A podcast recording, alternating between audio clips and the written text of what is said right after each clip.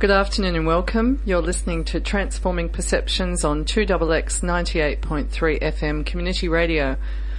Transforming Perceptions is brought to you by the ACT Transcultural Mental Health Network with the support of the Mental Health Community Coalition ACT. Transforming Perceptions is a new show on 2XX and has only been on air since the middle of September 2010. The aim of Transforming Perceptions is to offer a range of different viewpoints on subjects or issues that may have direct or indirect links to social, emotional and mental well-being and to promote destigmatisation of mental illness in the community. It is our aim to present these different perspectives in a non-judgmental manner aiming to make links between self-care and mental well-being with a range of issues which may include, but are not limited to, health, education, lifestyle choices, or to activities such as gardening, yoga, meditation, or spirituality. The opinions expressed on this show are not necessarily those of either the ACT Transcultural Mental Health Network or 2XX. We also aim to provide important information on where to get help in the ACT region, mental health sector updates, resources that are available, or how to find out more about a specific topic that may be discussed. We welcome your support, feedback and ideas for topics you would like us to cover in subsequent shows. My name is Anya Tierney and I'm one of the presenters today. I'm co-presenting with Rod Taylor who's from Fuzzy Logic. And a pleasure to be here on Transforming Minds. Thank you. Thanks, Rob uh, Rod, um, and also in the studio with me are Fiona Crockford, who is panel operating, and our guest, who is Associate Professor Dr. Jeff Looi from the ANU Medical School of Psychiatry. Welcome, Jeff. Well, Jeffrey, how did you come to this field? I mean, you have quite a background in uh, what's the term? Neuropharmacology? What would, what would be the term first, and then how did you get into it? I guess the, the way, the best way to describe it would be to say there is neuropsychiatry, and uh, I've been interested in it since I was uh, at school because obviously in our, in psychiatry it's about the rest of it's similar to the rest of the medical professions that you're working for the betterment of other people's health and for their care. So it's an interest in people, but also an interest in science, uh, in brain science, cognitions. That's that's how I came into the the field. I always wanted to work in care of people with uh, uh, mental illness, and uh, particularly with elderly people who suffer from various health problems as they get older. And I also had an equal interest in, in research and brain science. Is there a particular moment in your history or in your past that really sparked your interest in this? Was a, a relative or someone who you know you saw dementia in that uh, made you uh, attracted to this topic? Uh, at, at, this, yeah, uh, when I was uh, involved in in, in being part of a larger family, I did see that people would suffer with various illnesses and uh, that that prompted my interest. But also coming uh, from a family background uh, uh of Chinese society, we place a lot of value on the roles of older people in the community, and it seemed natural to me that I would be involved in the care of uh, the health for older people because uh, I could see. that it was a really important area, and that people weren't for some reasons, not uh, as keen to work in the area because of some of their concerns about aging and some of the issues that they with which they're dealing. Uh, it can be very challenging to care for somebody who's got dementia or Alzheimer's. Yes. When they start to lose those self care yes. that we, we normally have going for ourselves, and they need to be assisted on a daily basis or maybe even 24 hour basis. Do, do you see a lot of cultural differences in our approach to this sort of issue?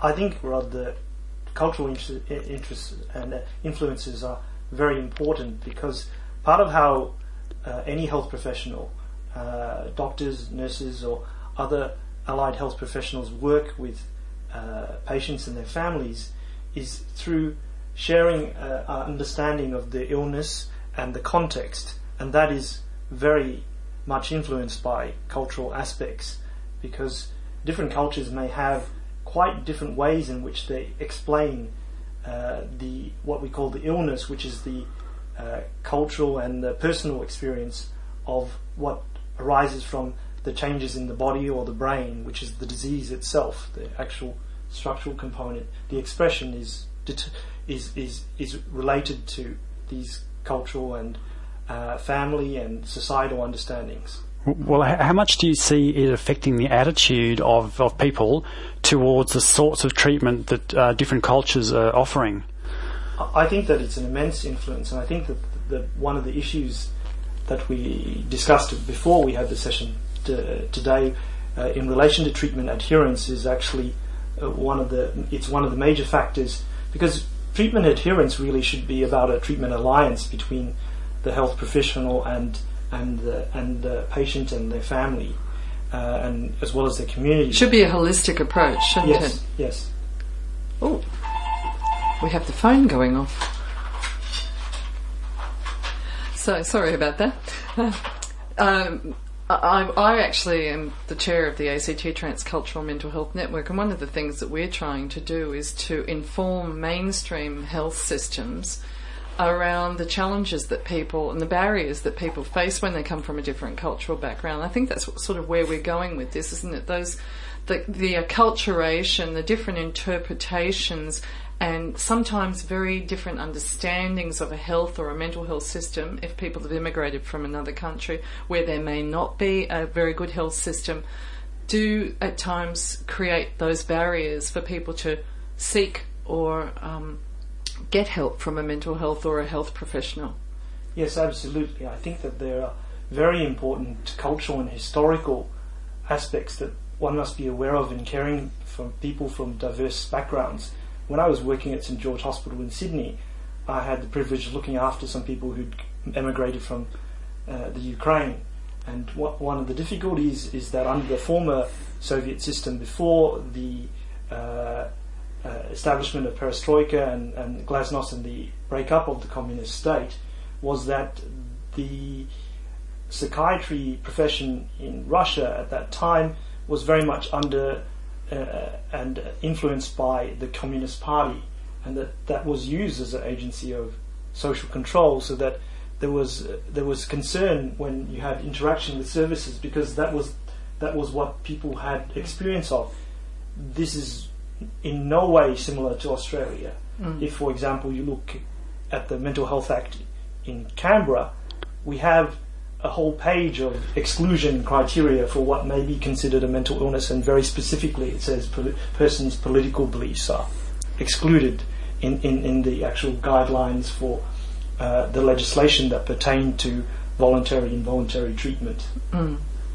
Yes, it, it, it's quite a complicated area, isn't it? Because older listeners will remember the movie, that classic of uh, Jack Nicholson, One Flew Over the Cuckoo's Nest, and the book that went with it, on which it was based. And in that, it's a very dysfunctional institution, the medical hospital, and the people's experience of it is, uh, well, not good. It's not empowering. Yeah. yeah. But so, yeah, and you, you, you mentioned that the pre Glasnost uh, era in the Soviet Union uh, that has changed people's whole perception of um, of, of, psychiatry and, and, mental health. So. Um, in, in Ireland at the moment, uh, the mental health system is working towards deinstitutionalisation, where we deinstitutionalised mental health back in the 60s and 70s. In Ireland, they're still doing that, and we're in the 21st century. So some countries haven't got um, haven't moved past institutionalisation. In some countries, they don't even have a, a, a, mental health system at all. So, what, what sort of developments do you see in this, Jeffrey? In in the in, do you seeing changes to the way we approach mental health in Australia? I think there've been a great deal of changes, uh, Rod, in, the, in mental health in relation to Australia. I think some of the important things that people have done have been to try and help uh, publicize the fact that people suffer from a variety of mental health symptoms and that they are part of hum- the general human experience and, and, and, and part of health problems that are important for the community. And this has been through uh, some of these programs, uh, such as Beyond Blue, that have helped to raise awareness. And I think the next stage after raising awareness about these issues is also to work in a, a more holistic manner in some ways in relation to these issues because they are also themselves complex, that depression is perhaps not all of one type, and that people suffer depression under different circumstances. And it's the, it's the metaphor uh, and the, the way in which we communicate about depression that needs more uh, nuance about it and uh, ways of communication as we now have come through stages of destigmatization. And Yes, sorry, go on. Uh, is an example of that sort of thing the, the mind versus brain, the drugs versus therapy approach? Is that the sort of thing you're talking about? Yes, uh, I think that these uh, dichotomies are particularly prevalent because of the way in which we function in an environment where the media has much greater influence with internet and uh, television and telecommunications and also partly because it's human nature, it's easier to understand things if there is a dichotomy. But in reality, uh, the most the most sophisticated understanding is that it's the brain, mind, and body as one. That you understand it as an embodied concept, and uh, this has a tradition that goes back to aspects of philosophy in Merleau-Ponty uh, the phenomenological perspective. So I think that this is also an important part that we somehow lose some aspects of our richness of humanity if we say that you are, are a mind alone or brain alone or body alone, that we're whole people. And uh, when you're caring for someone as a health professional, you deal with the whole person and, and the family.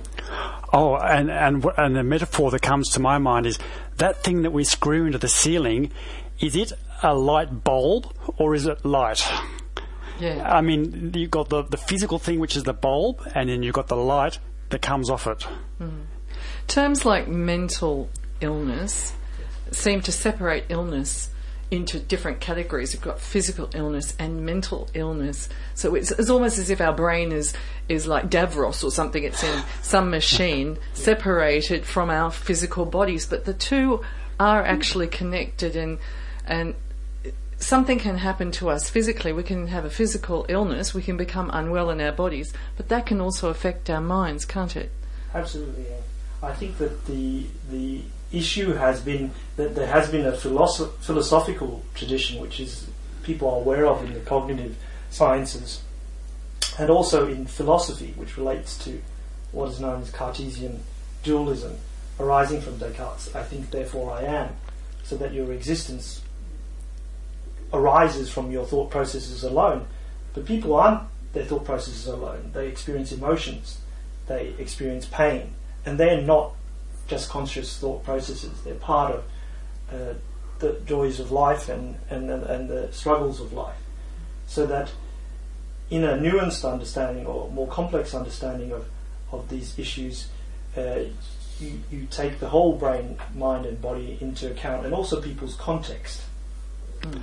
Um, so, what are the major? Let's go into the brain part of it now, the physical, chemical part of the story. Uh, what are the major categories of uh, psychiatric drugs? Pardon me if I've got the right. Would you say psychiatric drugs, psychology drugs, neuro drugs? Give me the right term. we, we usually talk about psychotropic drugs, and it arises from the the effect that the it has. Uh, it rises from the Greek origins of these words, which is trophic, means have growth or change effects. Trophos, uh, which is from Greek and uh, psyche, which is actually the soul in Greek, uh, in ancient Greek particularly. So they're psychotropic agents. So the specific psychotropic agents are those agents that we generally use for treatment of what are termed psychiatric uh, disorders, but may actually cross a range of different types of diseases, such as dementia, various types of dementia, people with uh, epilepsy who suffer from emotional or cognitive symptoms, people with multiple sclerosis who suffer from uh, emotional or cognitive symptoms.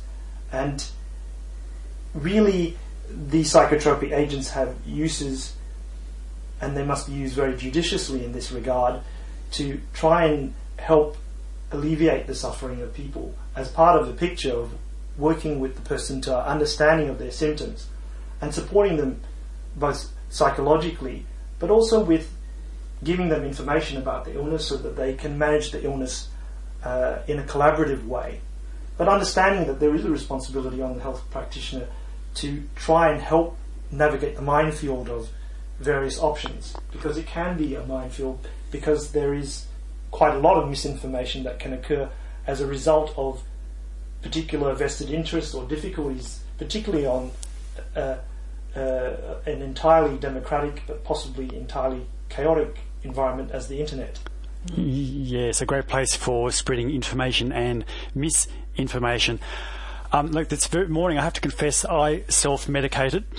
I had a cup of tea with breakfast. What sort of thing would be going on inside my brain as a result of me ingesting some caffeine? Yes, well, that's one thing that people often don't think about is that most people ingest psychotropic agents every day, such as coffee, tea, beer, wine. These are all agents that have effects on your brain function and your body. And caffeine is a uh, methylxanthine, and it's a compound that enhances performance, and it actually helps with cognitive performance. But there's a, usually a trade-off after a while. When the caffeine wears off, you feel more tired afterwards. Tea generally contains a lot less caffeine than uh, coffee, and I'm not an expert on caffeine content of of uh, normal uh, coffee and, and, tea, but my understanding from uh, chemistry and, uh, and, and physiology is that the tea generally releases a lot less caffeine, and the changes that hmm. occur in the brain are complex, but they do seem to help uh, enhance alertness, and that's why sometimes caffeine is used in uh, some of the agents that are used to treat migraine. It's put in together because some of the agents to treat migraine sometimes cause drowsiness. And caffeine is also. As to the specific mechanism of the of the caffeine, I'm not an expert on that. Oh, well, but you are expert on uh, drugs to do with dementia. Yes. yes. Um, so, what what are some of those? There are a number of treatments that are now available to slow down the progression of uh, the dementias. And the technical term that we use. What, what is dementia? Some people might not yes, know okay. exactly what dementia is. So, dementia is an overall category or classification of a type of disease that is thought to arise in the brain where you have progressive loss of brain cells that leads, unfortunately, to loss of brain functions that will cross the variety of cognitive, emotional, and other components of, uh, including often motor and other features of uh, brain and bodily function. So people lose the capacity to speak or to walk or yes. to feed themselves. Yes, that's right. And there are a number of what are regarded as uh, the at the more complex level neurochemical and uh, biological changes that occur but there is by no means a precise relationship between the neurobiological and uh, chemical changes that happen at the cellular level and the presentation uh, at a uh, clin- clinical level or the, the, experience of the person, except for very specialized sorts of circumstances. Yeah. We might actually go to a, a track, um, something from Michelangelo and the Black Sea Gentleman. Uh, from their album Dead Men Tell a Thousand Tales. It's called The Struggle to Be Human.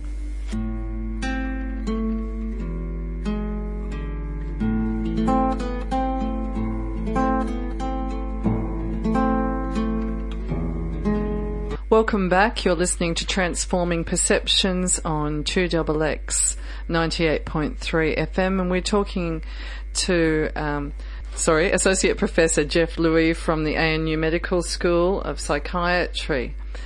And we were chatting before we went to the break about dementia and, and medications that work for the brain. So maybe we might expand a little bit on that.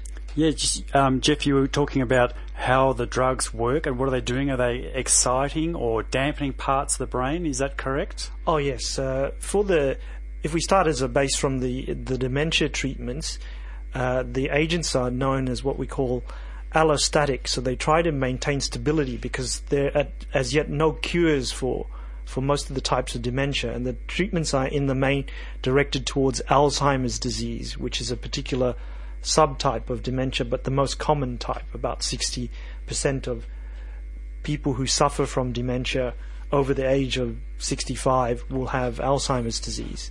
And these medicines act in this case uh, to stabilize the levels of chemicals such as acetylcholine, which is a brain chemical that helps with signaling of nerves, particularly in relation to the memory circuits, which are affected most uh, in the beginnings of Alzheimer's disease. So it aims to enhance the remaining function of the neurons that exist there in a way that's quite analogous to the use of dopamine agents for Parkinson's disease, where people have a dysfunction where they lose cells that produce dopamine in the base of the brain. What does dopamine actually do for the brain? Dopamine is a neurotransmitter that is used in a number of signaling pathways in the brain. And the signaling pathways relate to all the areas that can be affected by illnesses such as Parkinson's disease or in uh, by agents that sometimes have to be used to treat other symptoms of psychiatric illnesses, such as the antipsychotic medications. So, dopamine has links and circuits that go to the emotional components of the brain, the limbic circuit. They also go to the frontal cortex, where planning and organization of the brain occurs. They also link to the reward centers of the brain, where people uh, gain rewards from the activities they do, uh, the pleasure circuitry, but also uh, for the the feelings of mastery and, and, and success that people gain in learning uh, physical activities and learning how to play sport or complex activities. It also aids, acts as a gating mechanism to help with decision making in some of the circuits that uh, relate to particularly to the areas that we study in our research, the the striatum, which is the part of what I call the basal ganglia, and they help uh, organize a whole lot of different brain functions and control the modulation of them. One of the ways you could look at it is, is that some t- some aspects of dopamine function and the interfaces with that are like the gain controls that you have on the panel uh, here in the in the studio. They help to modulate aspects. And all the neurotransmitters work that way.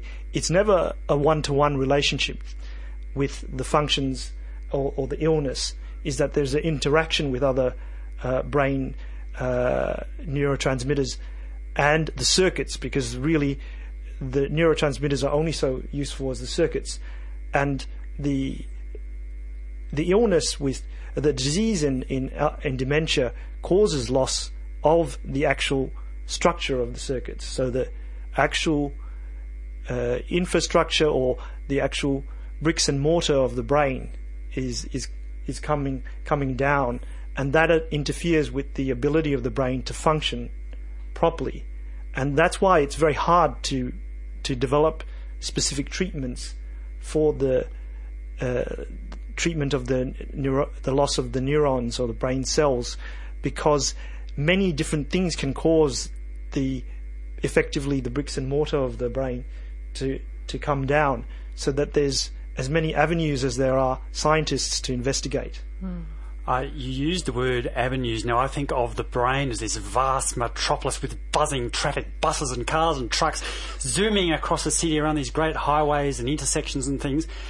And that comes to mind, pardon the pun, because I think of the brain as being a transmitting device. We tend to think of the neurons, but am I right to say that it's the communication of parts of the brain that is really central to the way it works? So these drugs, are they slowing or accelerating traffic down those various highways. Is that kind of a, a good metaphor for what it's doing? I think, Rod, it is it is a, a quite good metaphor because the brain, the way that we understand it function and how, how it manifests itself in in the mind and in, in a person, is that it is a complex interactive structure that there are array of of networks and, and circuits which individually don't constitute that much, but together in the in the entirety and then in the interaction with other people uh, constitute the person in, together with the body. So that there are studies that show that there are more complex, uh, wider, wider spread networks that exist in on the right side of the brain that allow us to deal with novelty.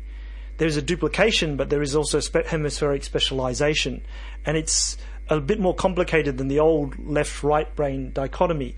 But that the, in general, the right side of the brain has larger more widespread networks that allow for more efficient processing of novel information, and that the left side of the brain, uh, regardless of people's uh, handedness, uh, has more uh, smaller circuits which can store uh, more consolidated networks of uh, information and interaction and behavior. Mm-hmm. And there's a, a vast array of fibers uh, that connects the two called the corpus callosum, which is a large white matter tract that allows the two hemispheres to interact and uh, is, is a very, very much a focus of investigation. Uh, one of my uh, colleagues, uh, Mark Walterfang in Melbourne, investigates changes in schizophrenia with corpus callosum. Hmm. Ah, that's an interesting uh, one we should come back to. I, you, I, wanted to ask a question yes. of, of, you.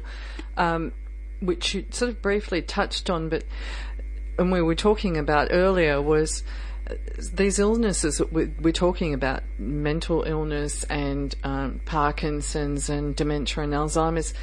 How do people develop them? Is there a genetic component to that, or is it reliant on uh, external forces, or some different cultural groups may have different perceptions about these illnesses and how they actually develop? how people get them? I think that, in fact, uh, it, it's a combination of all the factors that you, you mentioned. That there are, at one end of the continuum with the diseases that people suffer from in relation to the brain and the body, very genetically determined disorders. And they generally manifest in early to midlife. And these are disorders uh, for adults, such as Huntington's disease. So they are very genetically determined. Uh, but the individual expression of disorders is often influenced by environment, diet, people's lifestyle habits, their social connections and supports. So just because someone's got a genetic predisposition, they don't necessarily that doesn't necessarily mean that they will develop an illness. It depends on the nature of the genetic association. There are undoubtedly particular disorders which are very genetically determined in terms of their uh, nature. And perhaps it's a bit complicated to go into the specifics of that, and I'm not a geneticist, uh, and it's a very complex area. But at one end of the continuum, there are disorders that cause very significant structural and functional changes in brain and body, and then they will manifest themselves pretty much of a course, unfortunately, as a result of those very severe disturbances. Some of them are not compatible with living, so people, so sometimes that will happen that people, that's what happens with spontaneous uh, loss of ch- children in, in, in, pregnancy. And that can happen, that because that the body, it's no longer compatible with, with survival, so there's a, that, that, that, that, that there's a spontaneous abortion that occurs at that time. And that's one of the theories about gene- some of the genetic disorders. The, at the other end of the the, the spectrum is are, are, disorders which you might have a predisposition, and the, probably the best examples are things that are fairly common in the community, such as high blood pressure and high cholesterol, and they in fact may be a result of gen, of genetic but also evolutionary factors. If you have better uh, levels of of uh, cholesterol that might be useful for you when you're younger, and you might have a better circulation, which means your blood pressure is is is, is good when you're young. When you reach middle age and later age, these genes may not no longer be useful for you when you're older. But in in genetic and evolutionary terms, as a survival of the species, that that isn't so much a factor in in how genes uh, are propagated. So they, they, the, there's often the expense of earlier survival versus later because of the issues of reproductive period. And this is this is the, that complex interplay. I'm not saying, and it should not be equated in any way with the social value of people. I'm just talking about the evolution and the and the history because there's a lot of very interesting biological anthropology and biological psychology and, and, and, and, neuroscience that shows that these things, in fact, a lot of these factors are very much conserved across species. That they're things that help enhance your fitness and survival that may not be good for you in the long run.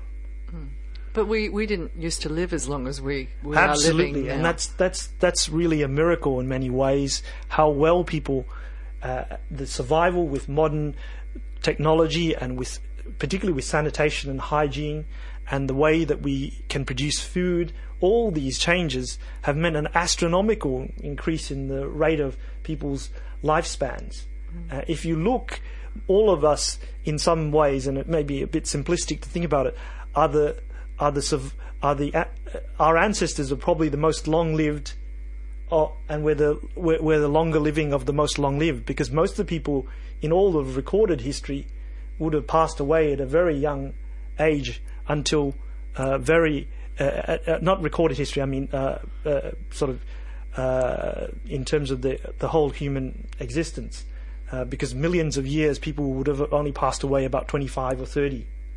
Yeah, and, and your point about um, being healthy during the reproductive years is really an interesting one because I will remember my wife being very heavily pregnant with our first child and she got a nasty flu. And I said to the doctor, Is this going to be an issue for the baby? And he said, Oh, no, the baby's fine. Everything in the mother is going to make sure the baby is happy. Uh, but also, what you're saying about um, age and parts of us wearing out. Yes. So if you had a really old banger of a car that you're about to take it to the tip, you know, you wouldn't go putting a new spray, spray of paint on it, would you? Because you want all the bits to work to wear out at about the same time. Mm-hmm. Is that the sort of thing you're, you're thinking of? Well, the thing is that unfortunately we're not designed like cars, or maybe fortunately we're not designed like cars. If we can think of some of our first cars, not my car. yeah. case. Uh, uh, we're not designed actively. That that's evolution, and that it is in fact some of it is trial and error, and some things are discovered to be through the process of evolution uh, that, that, that things w- will work out, and some things they don't work out when you're older. Yeah, um, just focusing a little bit on um, mental health and medication for mental illnesses. Um, I have an article that was mm-hmm. written mm-hmm. by uh, that was in the Diversity Health Institute's um, e bulletin, and it talks about that research has often shown that people from different cultural backgrounds have consistently lower levels of medication adherence than that occurring in the general population. And um, in Australian society, approximately one in four individuals are born overseas. Medication adherence continues to be an enormous problem. So I just want to ask you about those two issues about um, the sorts of medications that people have to take who have mental illness and why people aren't taking the medication. Okay, so in broad categories, uh, the psychotropic medicines that I mentioned before, uh, there are, apart from the treatments for dementia, which are sort of classed together as anti dementia treatments, which is not such a great term in itself, but uh, the, the other agents that are used to treat mental illness include antidepressants for treatment of depression, but also for treatment of anxiety disorders in many cases, and sometimes treatment of other sorts of uh, problems that people experience, including uh, things that occur in dementia, such as loss of control of emotions and impulsivity. Then there are also antipsychotic agents, which are used in the main for treatment of psychotic illness, which is a very broad category of illness that runs from disorders that are clearly uh, apparent across the entire human population, such as schizophrenia, which is a very severe form of psychosis, and even a sub, probably a subset of those people have a very severe schizophrenia, which may be much more genetically and, and biologically determined uh, uh, as well. Uh, another colleague, Dr. Dennis Velakoulis in Melbourne, is investigating a type of uh, dementia that may be related to very severe forms of schizophrenia, oh. and uh, published some very interesting research. Um, in the British Journal of Psychiatry, and uh, we're working with him looking at some of these uh, factors in in uh, in, uh, in, relation to dementia. But coming back to the uh, psychotropic medicines, uh, there are specific anti-anxiety agents, which, in the main, from a practical psychiatric viewpoint, should really overlap with the antidepressant medicines. And there is a class that we use much less than we did before, which relate to these older anxiolytics such as the benzodiazepine agents. And generally, they can be used extremely short term uh, for relief of symptoms, and sometimes they're used in surgical procedures to help with people's sedation. But in the longer term, they're problematic, and the consensus is that people don't usually recommend the use of those agents long term.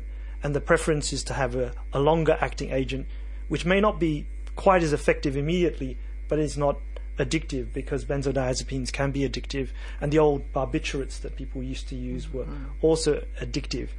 And I think that the important thing to understand with uh, psychotropic medications is that the changes with those things, apart from lithium, which was discovered by an Australian psychiatrist, John Cade, uh, in which the is 1950s, for bipolar, yeah, for treatment of bipolar disorder. Uh, and I'll talk a bit about mood stabilizers as well most of them were developed after the 1950s, which isn't a very long time ago. And most of the changes that have occurred with pharmaceutical uh, treatments have actually occurred after that time. And we're still developing our brain science and understanding to improve the, those sorts of treatments. The mood stabilizers are in the generally used for more severe forms of mood disorders, such as bipolar disorder, and now an increasing variety of different disorders which have overlaps between depression, uh, which is the severe low mood, as distinct from sort of individual feelings of low mood that you might have from time to time, which are passing, and mania, which is an excessive zeal or excitement quite out of the ordinary and persisting to a degree that causes harm for people. And there, therein lies some of those difficulties when you define the disorders is that what is excessive for one person may not be excessive for another, but to try and help people, you still have to work with them to find out those sorts of things and to find a middle ground to help treat people. So the mood stabilizers include things such as lithium and some anticonvulsant medicines that are used for treatment of epilepsy and increasingly some specific agents that help to dampen down particular aspects of neurotransmitter function because some aspects of bipolar disorder are thought to some relate to some overexcitation of the uh, the brain's uh, circuitry. Uh, so some people have some of these medications have side effects, don't they? Yes, absolutely. That uh, the most common question I think Rod was asking me, what happens day to day, is what are the side effects of the medication, and and the public I think is quite aware that medications have side effects, and it comes back to the old nostrum that we were taught in medicine, primum non nocere, which is first do no harm. And some of the best ways that you can first do no harm is think before you prescribe anything in terms of medication, because you can always uh, look at other options and that part of that holistic picture. But the common side effects of medications relate to the different classes and uh, they can run the range of things. I could describe them in general terms because the specifics would take a very long time. Mm. Obviously, because they are psychotropic medicines and affect people's cognition and emotions and are aimed to try and help alleviate people's symptoms, well, as a result of that, they can cause other side effects that relate to people's cognition cognition and emotion. Sometimes people might initially, as their body and brain gets used to it, feel more anxious when they first started on the medicine, or feel a little bit dizzy or or unsettled, because they are the medicines are there to try and help adjust brain chemistry at some level, and so there may be side effects from that. And because, as we were talking about with dopamine, and to lesser extent with acetylcholine, these neurotransmitters serve other functions in the brain. There may be unwanted side effects that result from, example, if you use antipsychotics to block dopamine levels in certain areas of the brain that reduce the propensity to experience psychosis, that you might have motor effects, that you might have stiffness because, in effect, it interferes with that part of the neurotransmission that we want to keep going. But it's very hard to design a medicine that is effective for that.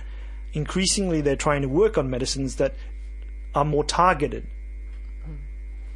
Yeah, so but there are alternatives to medication. Medication is important, but there are alternatives, aren't there, to medication?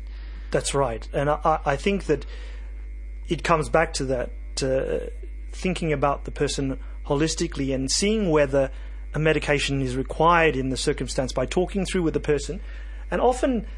And perhaps we don't do it as much as we, we should. Uh, I think we can always do this a bit better is to have uh, contact when people want, particularly with family members and, and carers. And, and I think I find this particularly good that we can do this with more freedom in some ways, I- I- increasingly.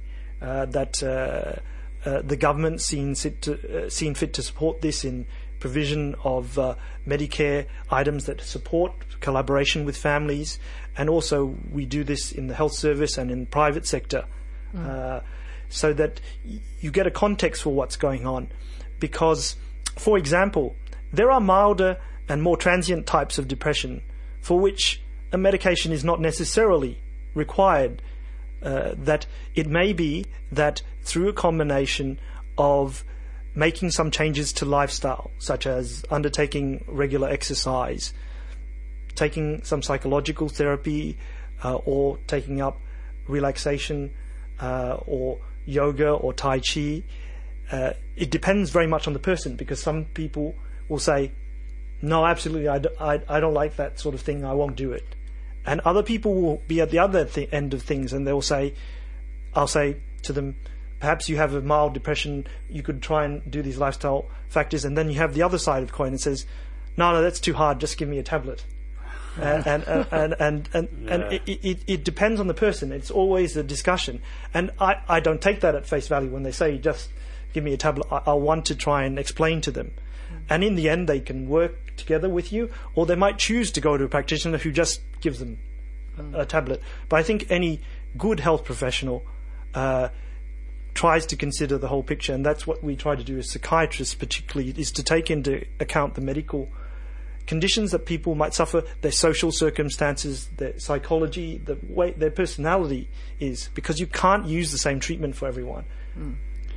Um, we're, we're going to run out of time soon, but I did want to sort of talk about some people actually self medicate, don't they, with alcohol and drugs which they're bought, street drugs. Or sometimes they self medicate by taking too much of a particular um, prescribed medication, Yes. and this can have problems. Do you want to speak a little bit about that? Yes, yes, I think that it is a it is a complex issue. If I if I might go with your question from from the back first, I think with the self medication with your own medications that might have been prescribed or things or medicines that are available over the over the counter, I think unless that's done very carefully, and it's hard because you you may not have the background in it, and even if you do, you shouldn't probably be doing it yourself anyway. Um, that includes health professionals.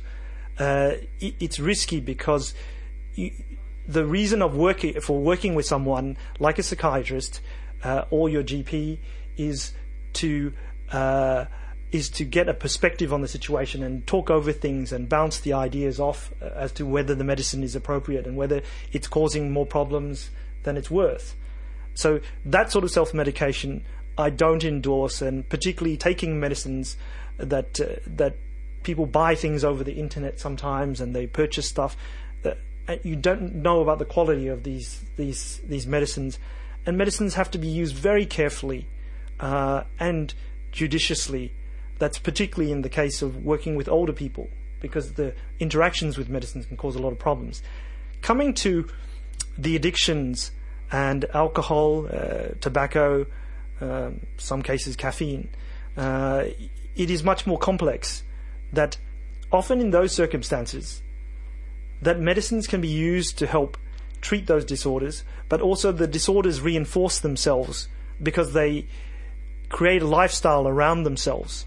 And this includes things like marijuana use, where people develop a lifestyle where they spend most of their time doing those things, and that reinforces it in itself and makes it very hard for people to, for them to change.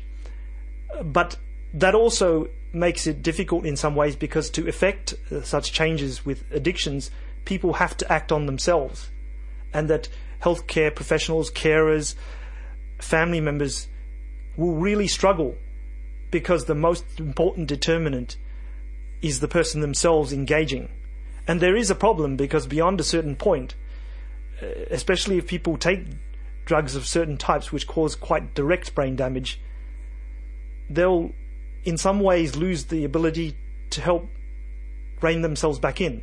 Yeah, and that's a very difficult situation. Yeah, some of those medications or drugs that you're talking about actually alter your own perception of reality, don't they?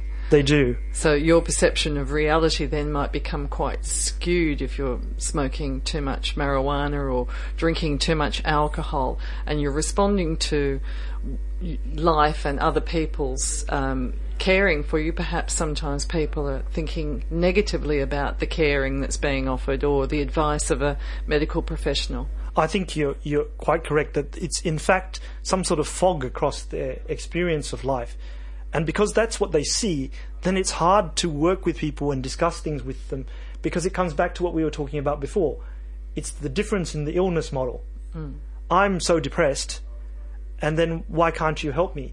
And when we discuss things with people and we talk with their family and the people who care for them, and we advise cutting back on the alcohol, they, they say, "Oh, that's not the problem at all." So when we have a big difference of what is being, being viewed as the illness, and then unless we can bridge that gap or the person has some moment of insight that that's a problem it, it will be tragic. And it's very it is very hard. And that's why I really respect uh, our colleagues who who work in at the uh, in addiction medicine uh, such as my colleagues at the uh, Canberra Hospital uh, who work tirelessly with with their counselors and the nurses to try and support people who are in very dire circumstances because of alcohol or other drug addictions. Mm.